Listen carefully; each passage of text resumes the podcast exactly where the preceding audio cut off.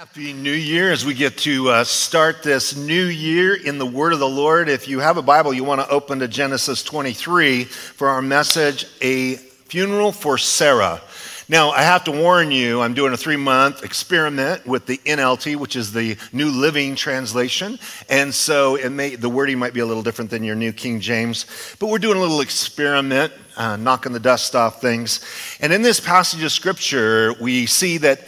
Um, Abraham loses his, the love of his life. Sarah passes away, and it's a, it's a brutal time. It's, it's bittersweet, isn't it? When age starts catching up with us and starts to win the battle, we're looking forward to being absent from the body and present with the Lord, but when it's the people we love, the grief of that, the sorrow of that, the loss of that is really heavy. And when you've spent your whole life with someone, it's, uh, it becomes, it's like you don't know how to function without that other person if you've been rolling with it for a very long time in your life, in your marriage.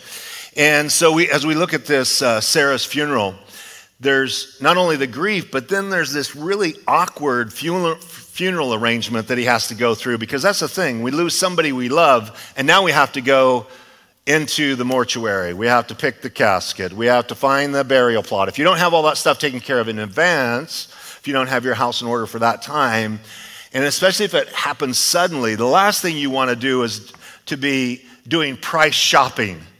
I think I can get a coffin here at this mortuary, or I can go to Costco. Did you know Costco sells coffins? I don't know that they do. I'm just joking. But, oh, they do. Thank you. They do for those who are in the market, just so that you know. And when it comes to the people we love and how we go through that grieving process, you know that the people that are significant in your life, without the Lord returning to take his bride home, the church, all of us are going to face that day. It's coming for every single one of us. Shall we not agree? That the statistics on death are quite impressive. One for one, 10 for 10, 100 for 100. Are you getting out of this deal? Absolutely not. But we don't grieve as those who have no hope. And so we look at that in this whole storyline, and we want to have a, a eulogy, so to speak, for Sarah. Because you know, when you come to a funeral, there is a eulogy that takes place, which means to speak well of someone. That's why you usually don't hear the rotten truth about people at their funerals. A lot of lies are told at funerals, if you've been around funerals as much as me. It's a little bit like the two nefarious brothers that terrorized the community, and one of them died suddenly in a, a brutal drunken accident and his brother came in, who was, these were the thugs of the town, and they came in and talked to this preacher. And the preacher knew their reputation well. They had never darkened the door of church, but he came in and said, Pastor, you're going to preach my brother's funeral, and you're going to tell everybody that shows up, my brother was a saint.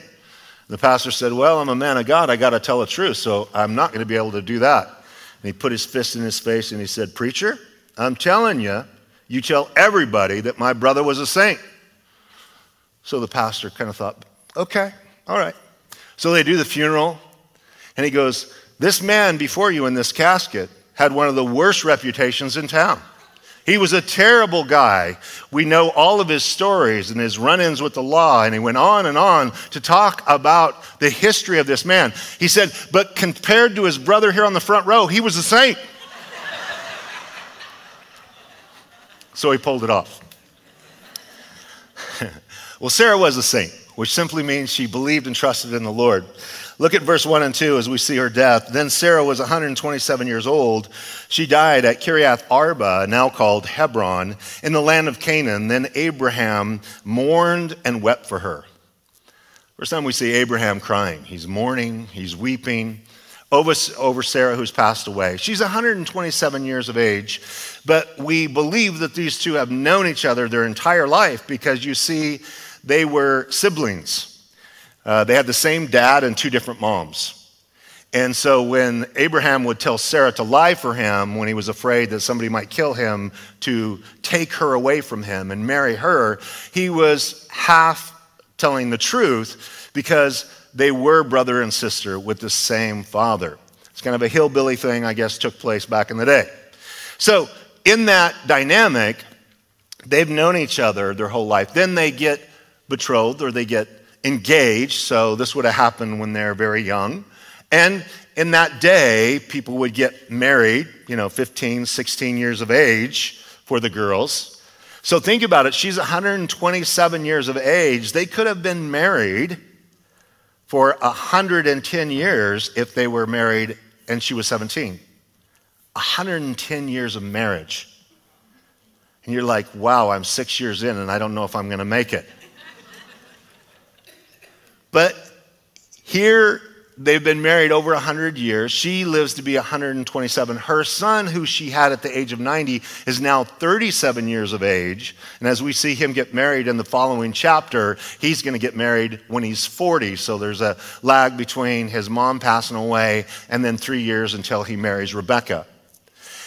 But in this time of Abraham's mourning and weeping for her, you know, they don't have what we have today to do a basically a slideshow of a funeral. I was just at a funeral where uh, a friend of ours passed away. She was in her 40s, she died of cancer. And knowing this couple for 20 years and just our, our hearts that went out to them because you see, they were high school sweethearts. They had been together all those years, raised a couple of kids. And when you're in that environment, let alone they'd been married 25 years, but imagine being married 110 years. And the memories that go on, without the Kodak moments, still your thoughts go back to that. I think of the first time that it was 46 years ago that I saw this really cute blonde who was in the sixth grade. Her name was Tammy, and she's here tonight as my wife, but that was 1978, 46 years ago. And I was with my Ken, uh, friend Ken Eggleston, and we were walking through a hallway in our, uh, it was an elementary middle school in this small um, community that we're from. And I had never seen her before, and she was standing there with her friend Carlene. Now, the thing that was so striking is they, you know how girls mature quicker. So Tammy was five seven. She's as tall as she is now, and she was 12. And so was her friend Carlene. They looked like giants because I wasn't even five seven, and I was, you know, older than her. I was like five five. But not only was she very tall, but she was very beautiful. And I remember telling my friend Ken, I, I said, wow, check out these beautiful Amazon girls over here. Now, my friend Ken was a little more tapped into things. He goes, Well, you know who that is? I said, I have no idea. And so he explained to me who Tammy was and uh, who her friend was, Carlene. And when you have that kind of history that you grow up together and you've known each other from, from your youth and then you're married for 37 years for us, I can't even really uh, explain my life without talking about Tammy, right? I mean, the two are just, it's just intertwined together. And as I was thinking about this, I got almost kind of sappy and uh, a little weepy because I don't want this to happen. So I guess I'm just going to have to die first. So she'll have to go through it. She's a lot tougher than me anyway. So, uh, however that unfolds, but the, the sorrow's real in your love life with your spouse. And as the years go by, it's hard to let go. But she passes away, doesn't tell us about the illness. It's just, she's gone. She's 127 years of age. Abraham's going to live to be 175. He's going to get remarried. He's going to have six more kids. He's going to marry a gal by the name of Keturah and have all these other boys. And he's got like, you think about it, he, he's got another uh, 60 years of life in front of him after being married for 110 years. So he's going to jump back in with both feet. But here's the funeral arrangements. And check this out. This is like a Middle Eastern awkwardness for a number of reasons. When the people died in that day, you bury your loved ones that day. Decomposition happens fast. You have to take care of it that day. Even in third world countries today, when somebody passes away, they take care of it that day. There's no extension, there's no embalming. They don't have the money for that kind of stuff. Now, Abraham would have, he was very wealthy but he's got to do something right away. So imagine you've just lost your loved one, you're overcome with grief, and now you have to take care of the funeral arrangements. it says in verse th- uh, 3 Then leaving her body, he said to the Hittite elders, Here I am, a stranger and a foreigner among you. Please sell me a piece of land so I can give my wife a proper burial.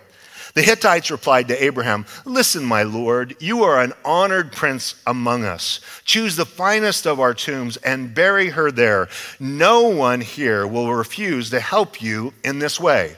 Now, this is all happening at the city gate. This is where they took care of things in that ancient world. It's basically like the courthouse of the day. The witnesses were there, judgments were made there. And so he's at this city gate. He's making this announcement. The who's who, the elders of the Hittites, the community are there.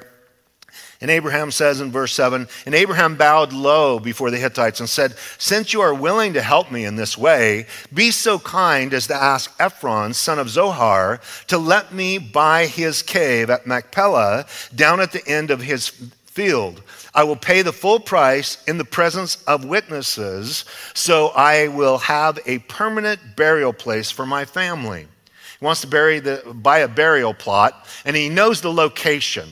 It's a beautiful place, no doubt. Machpelah means double. Some most believe that there's like a double cave there, these trees around it, and then there's a field, like a pasture there. And he's, he's located this spot. He's lived there for years in, uh, as a nomad in a tent, kind of camping around. But he's like, wow, this is the sweet spot if you're going to have a resting place for a burial plot. Now, he says to the group at the city gate, oh, if, you know, you uh, sons of the Hittites, if you will, ask Ephron. Now, Ephron is there in the hearing of them, but this is a Middle Eastern culture and the way that they go at these things. Verse 10 Ephron was sitting there among the others, and he answered Abraham as the others listened, speaking publicly before all the Hittite elders of the town. No, my Lord, he said to Abraham, please listen to me. I will give you the field and the cave. Here in the presence of my people, I give it to you. Go and bury your dead. In great generosity, he's very magnanimous. You can have the cave, you can have the field, you can have the trees that surround. It's, it's, I give it to you as a present. Now, they don't really mean that. This is what they would be, this starts the dance in Middle Eastern negotiations. Okay? So if you ever go to Israel and you go into an area where there's traders, they call this dancing, right? And they, they think Americans are stupid because whatever the price tag is, we just expect to go up. We're not used to bartering. But for them, if you're really good, you know how to dance which means you go through this elaborate negotiation. You say, Oh, that's too much. You're killing me. I've got grandkids to raise. And you have to start leaving the store. And they go, No, no, no, no, wait, wait, wait. And you come back and they go, uh, For you, for you, you, you, it's a special price today for you. And they give you this price. And ah, I don't know about that. And you go back and forth. And then finally, I've done this before. And finally, after about the fourth or fifth offer, I start walking out. Okay, that's it. I'm not, you know, I'm leaving this. And they go, fine, fine. You don't want, you want my children to starve to death. Go ahead, leave, leave my store. And then I realize when they tell me to finally leave that I finally found their bottom price. Now I come in and go, okay. but you have to go through this elaborate dance. They call it dancing. And if you just pay the ticket, the sticker price, most Americans do, they snicker behind your back and make fun of you. So learn how to dance. Well, it's not very fun to ple- or pleasant to dance when you're trying to organize a funeral. And he makes this incredible generous offer.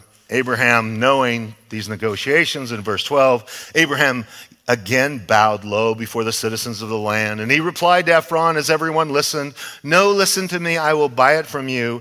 Let me pay the full price for the field so I can bury my dead there. Now Ephron lays out his price. Answered Abraham, My Lord, please listen to me. The land is worth 400 pieces of silver, but what is that between friends? Go ahead and bury your dead.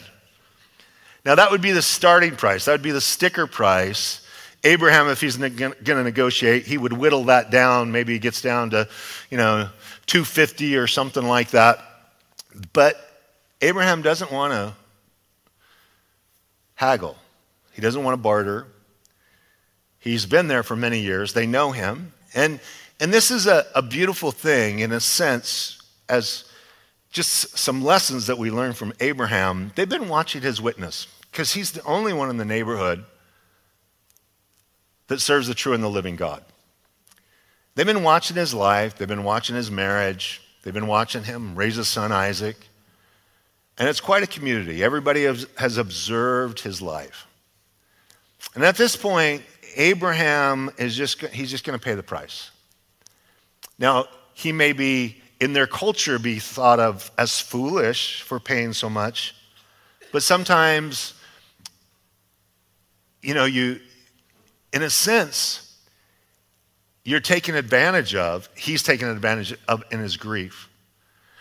I worked in the, the cemetery funeral uh, area of life for about three years. And it's really sad how people get taken advantage of in their emotional grief in those circles. Because, you know, in sales, they call it upselling, right?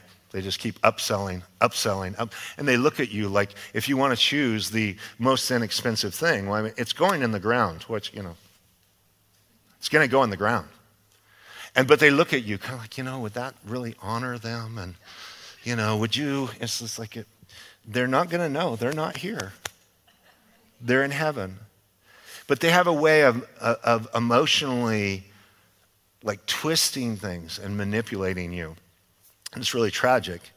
It is the nature of that business. But Abraham says in verse 16, he agreed to Ephron's price and paid the amount he had suggested 400 pieces of silver, weighed according to the market standard. The Hittite elders witnessed the transaction.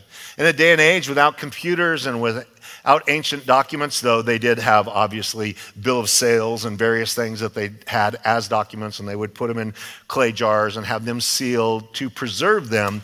The, the most powerful thing was a whole bunch of witnesses at the city gate. They all witnessed this transaction. They heard the purchase price. He gave the money to them. As it says in verse 17, so Abraham bought the plot of land belonging to Ephron at Machpelah near Mamre. This included the field itself, the cave that was in it, and all the surrounding trees. It was transferred to Abraham as his permanent possession in the presence of the Hittite elders at the city gate. Now, God had promised all of the land as far as he could see from the east to the west, the north and the south. He had promised him all the land of Israel. In a sense, Abraham could have said, Hey, all this land's mine anyway. God, uh, the God of the universe already gave it. Well, it wasn't quite in his possession yet, though. That was going to happen some 400 years later when Moses brings the children of Israel to the doorstep. Joshua brings them into the promised land. But it was this promise that that land was theirs. But he didn't even own a small corner lot. He owned nothing, and yet he's going to buy this piece of ground, the only ground Abraham buys while he's there, as kind of putting his flag in the ground of the promises of God for him, is this cave at Machpelah and the field and the trees around it. Now, this is one of the most well known or documented sites when you go. It's, it's in hostile territory when you go to Israel, so you usually can't go to um, Hebron. Uh, our guide said the last time he went to Hebron, his tour bus was shot. And so it's a thing that tourists usually don't like, right? Get your camera out and put on your flak jacket and your helmet, and let's go see this area. It's uh, not one that people see very much, but it used to be visited much more in the area of Hebron. So this place is not only the place that Sarah gets buried, it's the place that Abraham gets buried, it's the place that Isaac and Rebekah get buried, and also Leah gets buried. And then when Jacob dies in Egypt, Joseph brings him all the way back to bury him in this plot. This is the family bur- burial plot. How many of you have family burial plots in your hometown? Not very many. We're a transient society, right? This, you know, they moved there, they died over there, they're here, they're there. We don't live in that culture very much uh, any longer unless you grow up in this small hometown dynamic. My brother and I were just talking about this a while back, like, hey, where, where would we be buried? So our only point of reference is our, the place where we grew up. It's a place called Filer, Idaho. It's where um, my mom's parents are buried. That's where, uh, just a little ways away in a neighboring town, my grandparents are buried. But that's home. But the patriarchs had an actual burial site where the people of faith were put, even though they did not see the promises of faith come about at that time. In verse 19, then Abraham buried his wife Sarah there in Canaan, in the cave of Machpelah near Mamre, also called Hebron. So the field and the cave were transferred from the Hittites to Abraham for use as a permanent burial place. Once again, the family plot. Well, anytime somebody passes away, you have a eulogy, usually, if, if that uh, individual knows somebody that would say some nice things about them. Have you ever thought about who's going to give your eulogy? Who's going to talk about you when you die? Have you thought, you know, I want you to know, I don't believe it's a morbid thought to think about your, your burial, your funeral. Who's going to come? Who is going to come to say goodbye to you? Who's going to read your obituary and shed a tear? Right? Who's going to read your obituary and say, right on, it's about time? Yeah. All of us have a few people like that in our life. I was doing a funeral recently, and uh, I had some quite vocal enemies that uh, were at that, at that place. I don't mean vocal in the, the, the funeral, but they were there, and uh, I was doing a funeral, though we had a mutual friend. And it was uh, a little comical because when I gave that line, it was all I could do not to look at them and think, oh, they would be, they would be right on. Glad Rick's finally gone. Ding dong, the witch is dead. So, but the reality is, the Bible says that a good name is better than precious ointment, and the day of your death is better than the day of your birth. Because truly, when we go home to be with the Lord, your name is like a wonderful fragrance. Scientists tell us that the one sense we have that is the most connected to long term memory is our sense of smell. Isn't that interesting? Like you can walk into a room and a smell can take you back to a childhood memory, wherever it might be. And a good name is like that. It's like this beautiful aroma. And, and Sarah's life was like a beautiful aroma. I got introduced to nice smelling candles when I got married.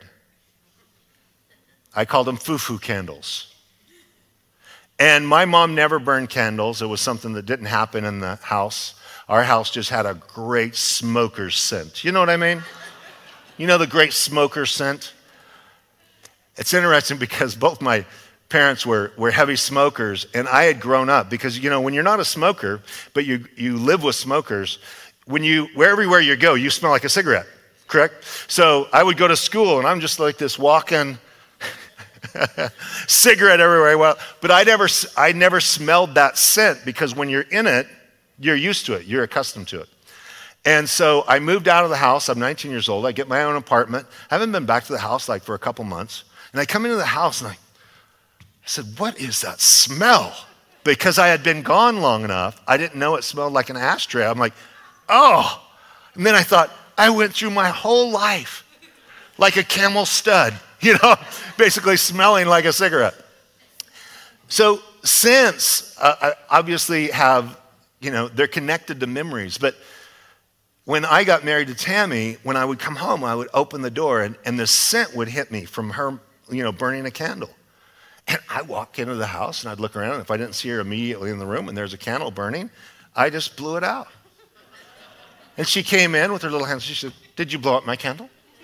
And I said, I most certainly did. She, I said, that thing's going to cost 10 bucks. And there you are burning. And I said, there's no power outage.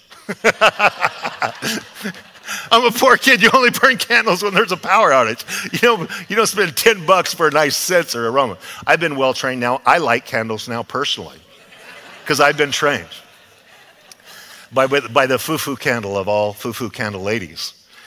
Now I, now I enjoy it. That's part of the training of getting married and being married for 37 years. But isn't it, it's something that, that in my early married life, coming home to that smell of a candle is connected to a memory of Tammy. Like that I think Tammy's home. Like if the candle's burning, Tammy's home. And you think about the people in your life that you've loved and you're invested in. When you think about them, you, you think about their laughter, you think about their smile, you think about who they are. It's like this like almost like this fragrance when you think about them, and something strikes you, and, and the memory of them. And Abraham's in the backwash of all of this. Sarah, you know, her laugh, her presence. She was a beautiful lady.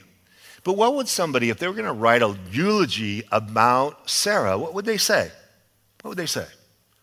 Well, she's in the Hall of Fame of Faith, so somebody did eulogize her, and that is the author of the writer of Hebrews. And it tells us in Hebrews chapter 11, telling us about Sarah, it was by faith that even Sarah was able to have a child, though she was barren and was too old. She believed that God could keep his promise. So Sarah is eulogized. She's in the Hall of Fame of Faith because she had ginormous faith that though she was too old, she, had, she was barren, even when she was healthy before menopause, even when she was healthy, she was barren. She could not have a child. And then she goes through menopause, and then her body, as good as dead, uh, reproductively speaking. And so also Abraham, because he was 99 years of age. So an 89 year old and a 90 year old are going to, uh, 89 year old and a 99 year old are going to be intimate and produce a baby. I mean, that's, that's pretty far fetched with no Viagra, no, nothing like that, nothing helping them out. And yet she had the faith for God to do the impossible. Something that is beautiful at somebody's funeral to be eulogized is to talk about their faith, to talk about how they trusted God, how, how they believed the promises of God, how they were a godly person. And so we see this incredible godly faith to trust God for huge, impossible, miraculous things. Not only to trust God for the impossible, that a old woman that has went through menopause could get pregnant and have a child, but also that that one child that through one man, one singular person, could populate an entire nation. The impact of her faith, the Bible gives credit to her faith and Abraham's faith and God's plan and promises to these two to accomplish the impossible. It says in verse 12 of that passage So a whole nation came from this one man and woman who was as good as dead, a nation with so many people that, like the stars in the sky and the sand on the seashore, there is no way to count them. So, the impact that one child could then go on to populate an entire nation, the nation of Israel, It's pretty mind blowing. What if you are in a rest home at 89 years of age and God tells you you're going to have a child this time next year? How would they go over? Now, we had an 89 year old that lived next door to us. She was a firecracker. And she had come next door and she was quite spunky, still living on her own. Her kids were trying to get her out of her house. She's like, I'm not leaving. And so she was sitting there and I'm talking to her, and she's 89 and she's flirting with me. I mean, at the time, I was probably like 38 or something. And I'm standing there in my t shirt. I've been doing yard work. And she looks at, she reaches out and she, she touches my arm. She goes, Oh, look at your muscles. And my, and, and my wife walks up, kind of mystified by this whole picture.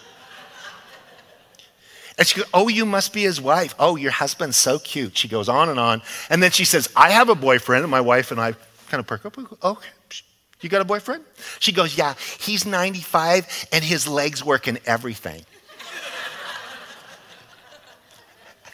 she was bragging on her boyfriend because his legs actually worked, let alone pulling off, getting pregnant, and having a baby. Okay?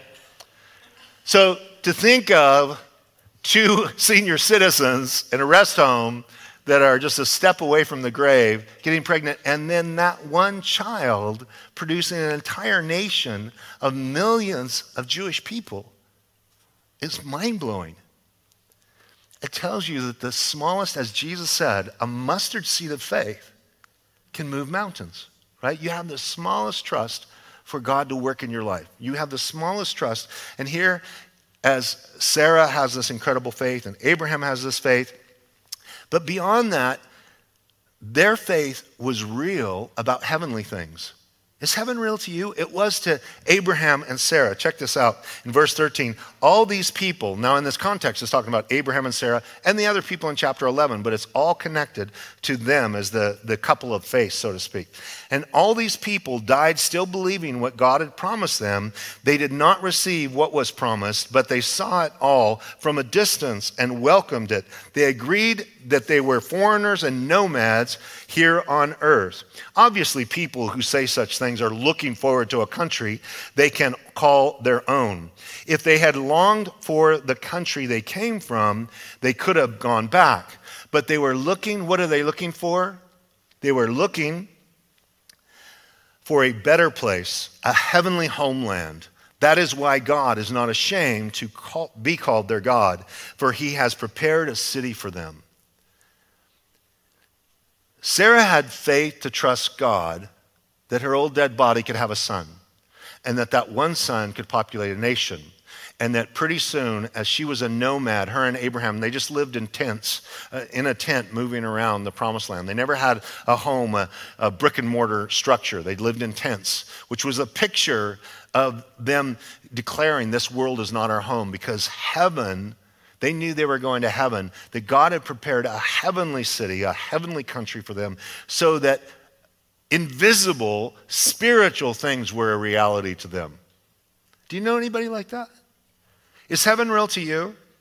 Do you believe God can do the impossible? Can God bring so much impact through one singular life like yours by faith and, and that's not to put pressure like we got to do something. Abraham and Sarah have no idea how this is all going to unfold. All they had to do is believe God and be intimate. That sounds pretty cool. Let's trust God, honey, and go to bed. Right on. Right? That's pretty easy. That's all they had to do is be obedient in faith. But God was going to do this from that mustard seed of faith, that small step of faith, to trust God for what he was going to do and that they knew when they died, when she died here, she's going to heaven. When Abraham dies, he's going to heaven. Yes, our bodies are going to be buried in this cave at Machpelah, but this world is not our home. To be absent from this body is to be present with the Lord. There is this, this moment where you're going to breathe your last. Your heart is going to stop beating. That very last time your heart beats. And you're going to open your eyes in heaven. Is that real to you? The reality is, it's not some pie in the sky type of thing.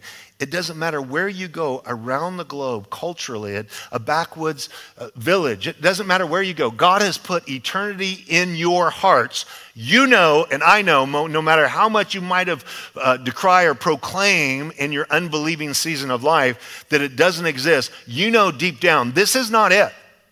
This is not the end. It's not over now. That's why it's so tragic for those who are stuck in this humanist perspective because it becomes very nihilistic, a very feudalistic. Because literally, if I just have this life to live and this is it, this is all I got, holy cow, that sounds so depressing. And then they're going to put me in a hole and it's all over. Worms are just going to eat my body. That's it? There's no eternity? Now that motivates me for a future, doesn't it? Your worldview affects how you move through life. Your spiritual view. So think about them. Hey, faith, hope, and love. They trusted that God was big enough to give them a child. They trusted that God was big enough to fulfill his promise to build a nation. They believed that God was big enough to take their bodies. When this body dies, they are going to get a glorified body in the heavenly realm. That's a lot of faith. It seems almost like a sci fi movie. But it's the spiritual reality of people of faith throughout the scriptures. And it's the one that fills us with so much hope that we know we are going to see our loved ones again. When Jesus is getting ready to go to the cross, he is on the Mount of Transfiguration, and Moses and Elijah show up and they're having a conversation. Moses and Elijah are talking to Jesus. Peter, James, and John wake up and go, check this out. Peter knows that it's Moses and Elijah. How do we know? They all had name tags, right? No, he just knows. That's the way heaven's going to be. You're just going to know. Now, he, he knew who Moses was because it's Charlton Heston, but we, beyond that, there was a, a knowledge, and these things, the New Testament talks about these things in this, this unusual dimension that comes into our physical world and it is in the spiritual world.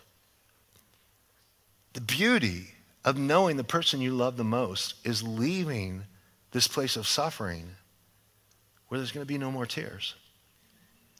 It's such a joy. It's such a relief.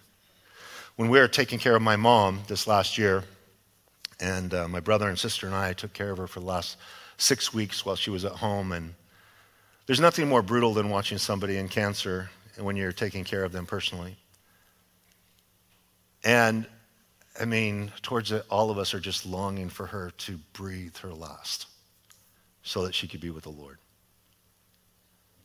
And my mom knew Jesus, knows Jesus, and so she's like, I know Jesus, I'm not afraid to die. But she said, I'm a curious old broad, I want to keep living. And she just had that kind of, you know, brashness about, about her life. But my, my brother and my sister were all there at her, at her bedside. And we wanted to be there when she breathed her last. And the hospice nurse said, Well, if you guys want to be there right before she passes away, I, am going to give you a sign so that you know what to watch for. So, right before she passes away, she's going to do what we called guppy. And so their mouth, just right at the end, their mouth begins like this, like a guppy. It's like they're just taking their last breaths. And then they breathe their last. And I told my brother and my sister, I said, hey, you guys, mom's starting to guppy here. And just 90 seconds later, she was gone. in the midst of all that sorrow and the suffering and my mom, you know, making you can't eat, you can't, you know, you just become a skeleton. And we're all just longing for it to be over for her. In the midst of it, even we would, you know, we're, we're laughing and cutting up about, you know, the, the ugliness of all the situation. And yet, why was it that we had so much hope?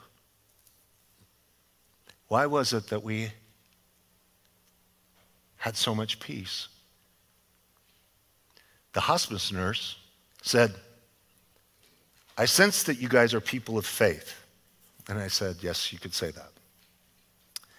And she says, I'm so relieved. She said, This makes it so much easier when you're people of faith. Because when you go into homes where there is no faith, and it's only a dark hole of death and fear and despair, it makes our job so hard to go in there day after day and see people that are absolutely hopeless. See, for you and I, there is this hope that we're going to step into eternity and we're going to see all of our family members that are there. And the older you get, the more people are, are gathering, right? I got quite a posse up there right now. When I show up, I'm going to know these people, my grandparents and all these different individuals. And the beauty of all of our lives, as I started this story, basically thinking of Abraham and Sarah as basically childhood sweethearts, even though they were related and they've been married all these years. All the people that were in their lives that, that would come to faith, no doubt. You know, for us, it's that way. My wife Tammy got to lead both of her grandmothers and her great grandmother to Jesus on their deathbed. They all trusted in Jesus. So Evelyn, Louise, and Grandma Tudor are all going to be with Jesus in heaven. And she's going to be able to see him there. And she shared that faith on their dead deathbed, each one of them.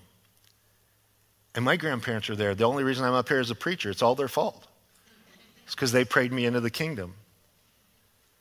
And it's strange because Tammy's grandparents and my grandparents knew each other. So, you know, it goes back a lot of generations. And yet, when we get there, it's going to be like a family reunion of people of faith. What about those people right now that are not walking with Jesus? Who do you know and love that's not in the kingdom? Who are you praying for? Who do you care about? Who do you want to see in heaven when you get there? Well, a lot of people are going to be in heaven simply through Sarah and Abraham's life, the father and the uh, princess of faith, so to speak. One last thing Sarah's got a, a word to, to wives. If, if you've been married for 100 years, do you have some advice for young ladies? I would think so. When I was a young minister, I was about 28, and a lady that had been married 48 years and her husband died, and a man who had been married for 52 years, his wife died, and the two of them got together. Now, we had a rule for premarital counseling. They came, I was 28 years old. And they had over, they had 100 years of marriage experience between the two of them. And they showed up, but I only knew their names. I didn't know how old they were. When they walked in, I'm looking at these senior citizens, and I asked them their story and 48 years and 52 years, 100 years of marriage. And I said, Well, I think this premarital is all over, but you could give me advice if you would like to give me some advice about my marriage and my family. And this is what Peter tells us. He points to Sarah and he, he tells ladies that she's the example. And if you want to be a daughter of Sarah, there's something that he wants to emphasize. Now, it's culturally totally inappropriate today, but since you guys are into culturally inappropriate, I'll share it with you. Verse 3 of 1 Peter chapter 3 says, Do not be concerned about the outward beauty of fancy hairstyles, expensive jewelry, or beautiful clothes. You should clothe yourselves instead with the beauty that comes from within, the unfaded beauty of a gentle and quiet spirit, which is so precious to God. This is how the holy women of old made themselves beautiful. They put their trust in God and accepted the authority of their husbands. For instance, Sarah obeyed her husband Abraham and called him master. You are her daughters when you do what is right without fear of what your husbands might do. He says, ladies, there's basically three thoughts that he shares with ladies. And this is true uh, for all of us in a, a broader sense. And that is, if you trust the Lord, ladies, and you develop the inward beauty because you guys know that you've met beautiful people that as soon as you spent time with them, they were as ugly as snakes, right? Because there's this viciousness that came out of them. But it says it's precious in the sight of God, a gentle and a quiet spirit. That doesn't mean that you don't speak the truth in love. It just means there's a gentleness about your interaction with your husband and that you have a respect for the authority that God has placed within the role of a husband. So you're trusting God with all your heart and you're trusting your husband and you're developing an inner beauty. Now, there's nothing wrong with taking care of the stuff on the outside, right? I'm convinced if the barn needs painting, painting it, paint it, right? So there's nothing wrong with dealing with the outward things. But, but the inward heart is something that is beautiful and the precious in the sight of God, and also in the precious sight of your husband, if there can be this interaction where there's a, a faith mixed with respect and an inner beauty as you interact with one another. That's the beauty that I have in my wife, which is such a joy. She's not only beautiful on the outside, but she's beautiful on the inside. And sooner or later, age wins the outward battle. So we can only, though the outward person is perishing, the inward person is renewed day by day in our walk with God. Sarah leaves a legacy for all of us about her faith, and Abraham has to say goodbye. We don't get to his new wife and his new marriage and starting over, you know, when you're uh, Let's see, he is 140 years old and ready for his new honey. We don't get her age. Maybe she was 30. And we have no idea. But to everything, there's a new season. Here, as we end this year and start this new year, life and death is a part of the cycle, right? Kids are going to come into the world, people are going to go out of the world. But the people of faith have more hope than those who are living in despair without the hope of Jesus. Amen? Amen. Let's pray. Lord, thank you for your goodness. Thank you for your faithfulness. Pray that you would strengthen us through um, contemplating, Lord, things that surround our loved ones and funerals and eternity. And it is a reality that shows up on our doorstep, whether we want it to or not. It's coming for all of us. And so, Lord, I pray that each person could have that simple trust in you, Jesus, that through faith in you, their sins can be forgiven and they have the hope of everlasting life. And to be able to share that with the people we love and to see them in eternity with us. Lord, thank you for your goodness. Thank you for your love. Thank you for your spirit that leads us into all truth. In Jesus' name, amen.